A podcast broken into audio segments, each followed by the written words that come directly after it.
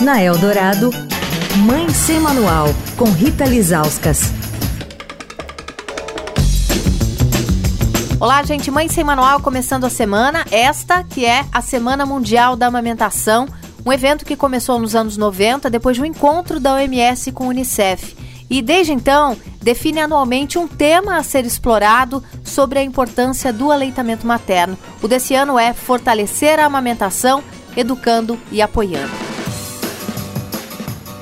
Com a gente o pediatra Moisés Chensinski, que é membro da Câmara Técnica de Aleitamento Materno do Ministério da Saúde.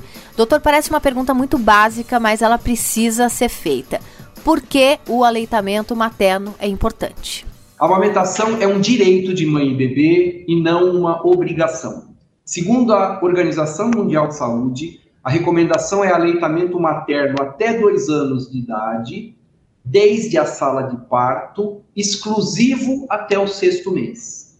Amamentar traz benefícios para a saúde do bebê e traz benefícios para a saúde da mãe. Previne várias doenças infecto-contagiosas no bebê.